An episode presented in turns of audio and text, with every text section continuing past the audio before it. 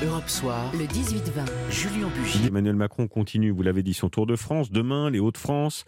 Alors, ça n'a rien à voir, nous dit-on, dans l'entourage du président avec les élections euh, régionales, dont le premier tour aura donc lieu dimanche. Mais ce déplacement sur les terres de, Xavier Bertrand, euh, qui est le sortant, puisqu'il est actuellement président de la région, adversaire potentiel d'Emmanuel Macron en 2022, eh bien, fait grincer des dents euh, et pose question. Est-ce qu'Emmanuel Macron, Aurélie Herbemont, mène campagne sans le dire? Oui. Oui, nous on peut le dire. Ben, oui, enfin, vous avez même des conseillers du chef de l'État qui disent oui, oui, bien sûr, mais évidemment, il ne va pas le dire, etc.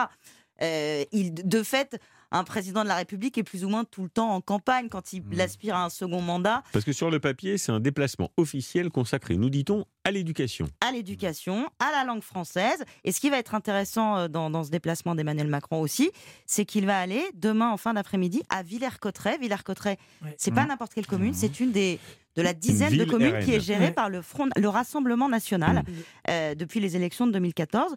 Donc il va aller dans, dans une commune où, a priori, Au lieu de la population, bien sûr, évidemment, bien sûr. Alexandre Dumas.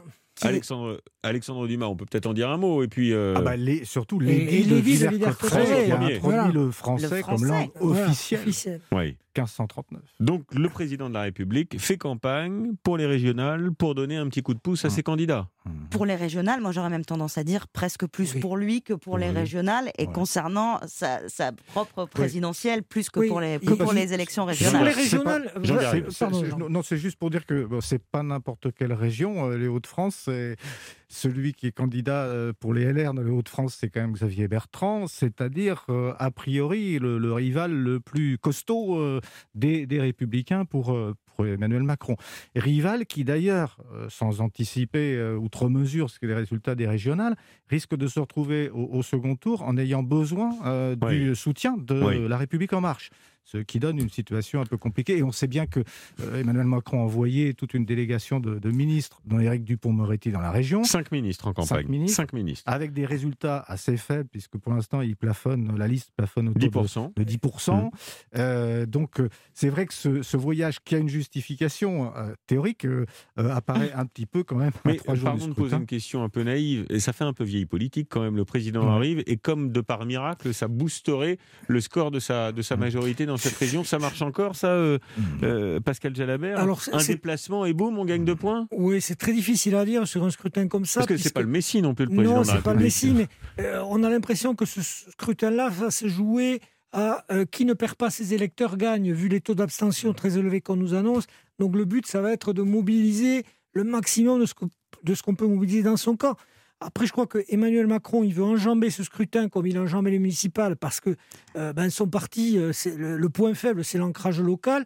En revanche, il ne l'enjambera pas s'il y a une ou deux régions qui basculent au Rassemblement national. Il n'apparaîtra plus, lui, comme le rempère contre le Rassemblement national. Et des Laurent Vauquier, des Xavier Bertrand, des Valérie Pécresse, ils pourront dire Moi, j'ai vaincu le, Rassemblement national. Donc, il joue quand même plus gros euh, que certains veulent le dire. Est-ce que euh, Xavier Bertrand va lui réserver l'accueil républicain euh, qui est de tradition à l'Irabemont ben, des infos là-dessus? En tant que président de région, normalement, ils, peuvent être amenés à, se croiser demain. Après, bon, c'est forcément une ambiance un petit peu particulière s'ils se croisent. La dernière fois que Emmanuel Macron était allé dans les Hauts-de-France, Xavier Bertrand s'était retrouvé à côté d'un kakémono au fond d'une salle avec plein d'autres élus. C'était très particulier.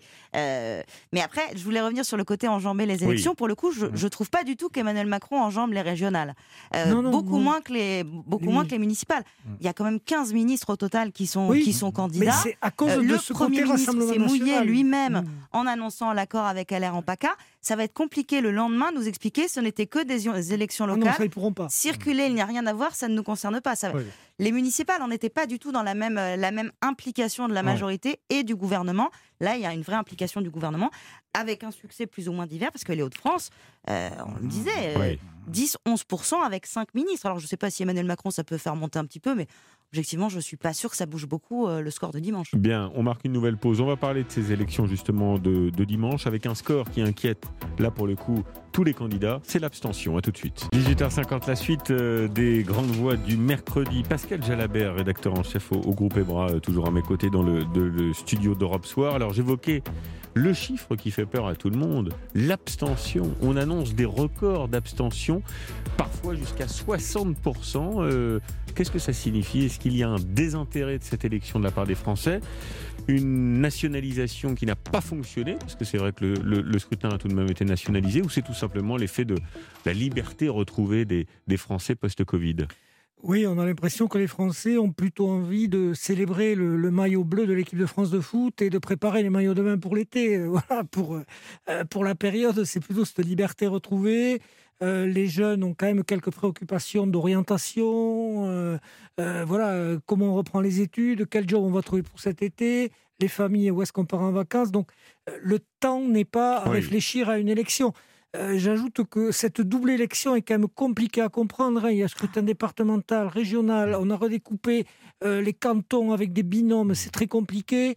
Euh, donc, à voir. Rappelons quand même en 2015, l'abstention au premier tour, c'était 50%. Mmh.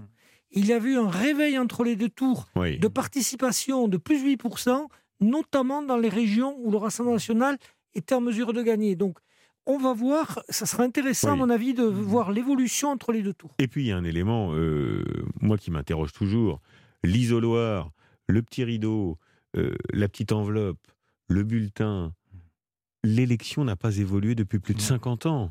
Pourquoi ne pas faire évoluer l'élection comme l'ont fait aussi euh, beaucoup de nos voisins européens, voter à distance, le vote numérique, le vote sur Internet? C'est vrai qu'il y, y, a quand même un, retard français euh, à cet égard, une difficulté à s'adapter oui, à ce qui François Bayrou, il avait proposé, ça a été écarté. C'est vrai, c'est, il y a une, lourdeur euh, euh, politique à cet égard.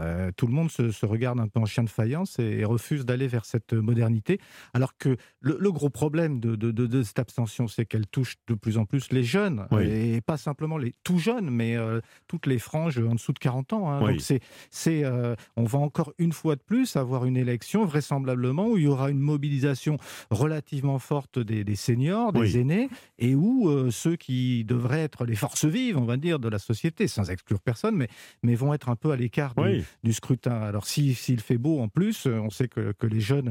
Euh, alors ce qui va favoriser d'ailleurs l'abstention risque de favoriser les sortants justement et de pénaliser éventuellement la poussée, on peut, on peut le dire dès maintenant d'ailleurs, la poussée éventuelle de, du, Rassemblement national. Est sûr de ça Aurélie Herbemont parce qu'on a toujours dit jusqu'à présent qu'aux mmh. élections, ceux qui se mobilisaient le plus, euh, c'était aussi les contestataires. Exactement. Donc les, les, les, les votants, a priori, ça, pour les ça, ça, peut, ça, peut, ça, peut, euh, servir euh, le Rassemblement national. Les électeurs du Rassemblement national peuvent être considérés comme les plus motivés pour faire euh, turbuler le système et donc euh, aller voter. Mais c'est très compliqué à mesurer. Mmh. Et surtout là, depuis quelques semaines, évidemment, on a des sondages dans toutes les régions.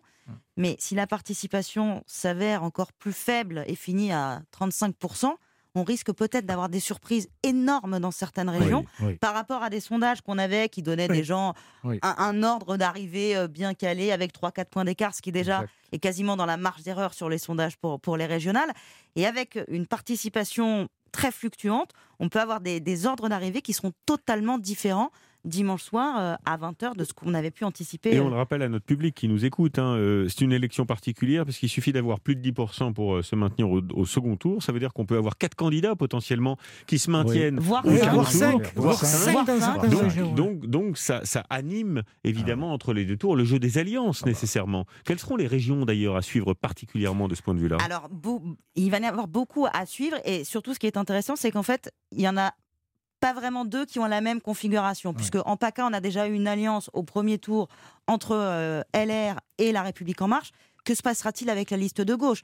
Il y, a, il y a six ans, la liste de gauche s'était sabordée. Hum. Euh, il y avait donc pas de représentants pendant six ans dans l'hémicycle régional pour empêcher une, une, victoire de Marion Maréchal Le Pen. Euh, là, est-ce que la gauche va vouloir se saborder ou pas Est-ce qu'il va y avoir des fusions techniques avec la liste de droite pour qu'ils aient quand même des représentations Évidemment, les Hauts-de-France, on l'a évoqué. Avec une situation totalement différente dans les Hauts-de-France. Bourgogne-Franche-Comté. Alors oui, dans le périmètre Ebra, donc nous avons en effet la Bourgogne-Franche-Comté. Ah. Allez-y, cher spécialiste. Ah, non, non, je ne suis pas spécialiste, mais. c'est votre, région. Voilà, nous avons une situation hyper particulière avec un Rassemblement national qui est parti très haut, mais qui semble marquer le pas parce que le candidat Julien Audoul. Il y a quelques petites polémiques. Ouais, il, y a eu, il a eu quelques petites polémiques. Euh, La sortante Marie-Guy Dufay, qui, est- qui est quand même connue, qu'on a vue pendant la crise très active euh, pour l'achat de masques. Euh, La droite qui est bien implantée avec Gilles Platré, le maire de Chalon. Ouais. Et LREM qui pourrait, dans cette région, faire le choix de la gauche au puis, second tour. il y a- il y a Et là, région- ça serait intéressant à voir Ouais. parce que C'est LREM. quasiment la seule région où Voilà, il pourrait y avoir c'est une la alliance seule LREM avec région, la gauche. Et comme ça, LREM pourrait dire ben, Ouais, regardez, on est bien en même temps, hein, on est à Et droite il- en il y a une autre région qu'il va falloir surveiller, Bah, Centre-Val de Centre-Val Loire. de Loire. Centre-Val de Loire. Euh, Vous, vous avez là la percée d'un jeune du, du Rassemblement national qui s'appelle Nikolic et Hmm. que personne ne Que connaissait. personne ne connaît. C'est le, le Bardella du centre-val de Loire euh, qui fait une bonne campagne et là qui percute euh, totalement le- l'ordre établi. On a un candidat socialiste, Bono, qui euh, depuis longtemps euh, président du conseil régional, mais qui est en perte de vitesse. Euh, Le euh, Fe- Fesneau, qui est le, le ministre, qui, qui, euh, qui lui représente le, le MoDem. C'est un élu Ali- local et Élu local, très très qui a très priori implanté. avait des chances d'être élu. D'ailleurs, c'est la seule chance de la Oui, majorité euh, exactement. sur le papier. Mais, euh, voilà, euh, qu'est- qu'est-ce qui va se passer? Là aussi Il y a au moins une triangulaire, voire une quadrangulaire qui S'il n'y a pas d'accord euh, entre Marc Fesneau et le candidat de Oui. droite Ah, Nicolas Forissier, mais voilà. qui lui Bien. ne désespère pas d'arriver au finish devant Marc Fesneau, parce que les sondages de ces derniers jours, ben, on est dans la marge d'erreur. Donc Mm. en fait, Marge Centre Val de Ce sera Loire, on ne sait pas On ne sait vraiment pas. ce qui se Il passe. y a beaucoup de régions où on ne sait pas. en fait. Passionnant à suivre. Édition euh, spéciale et soirée électorale évidemment sur Europe 1 euh, À partir de 19h30 dimanche, dimanche. à partir de 19h et ce sera avec vous notamment Aurélie Herbemont. Merci à tous les trois d'avoir animé à mes côtés les grandes voix du mercredi. Merci. Europe 1, Julien Bugier.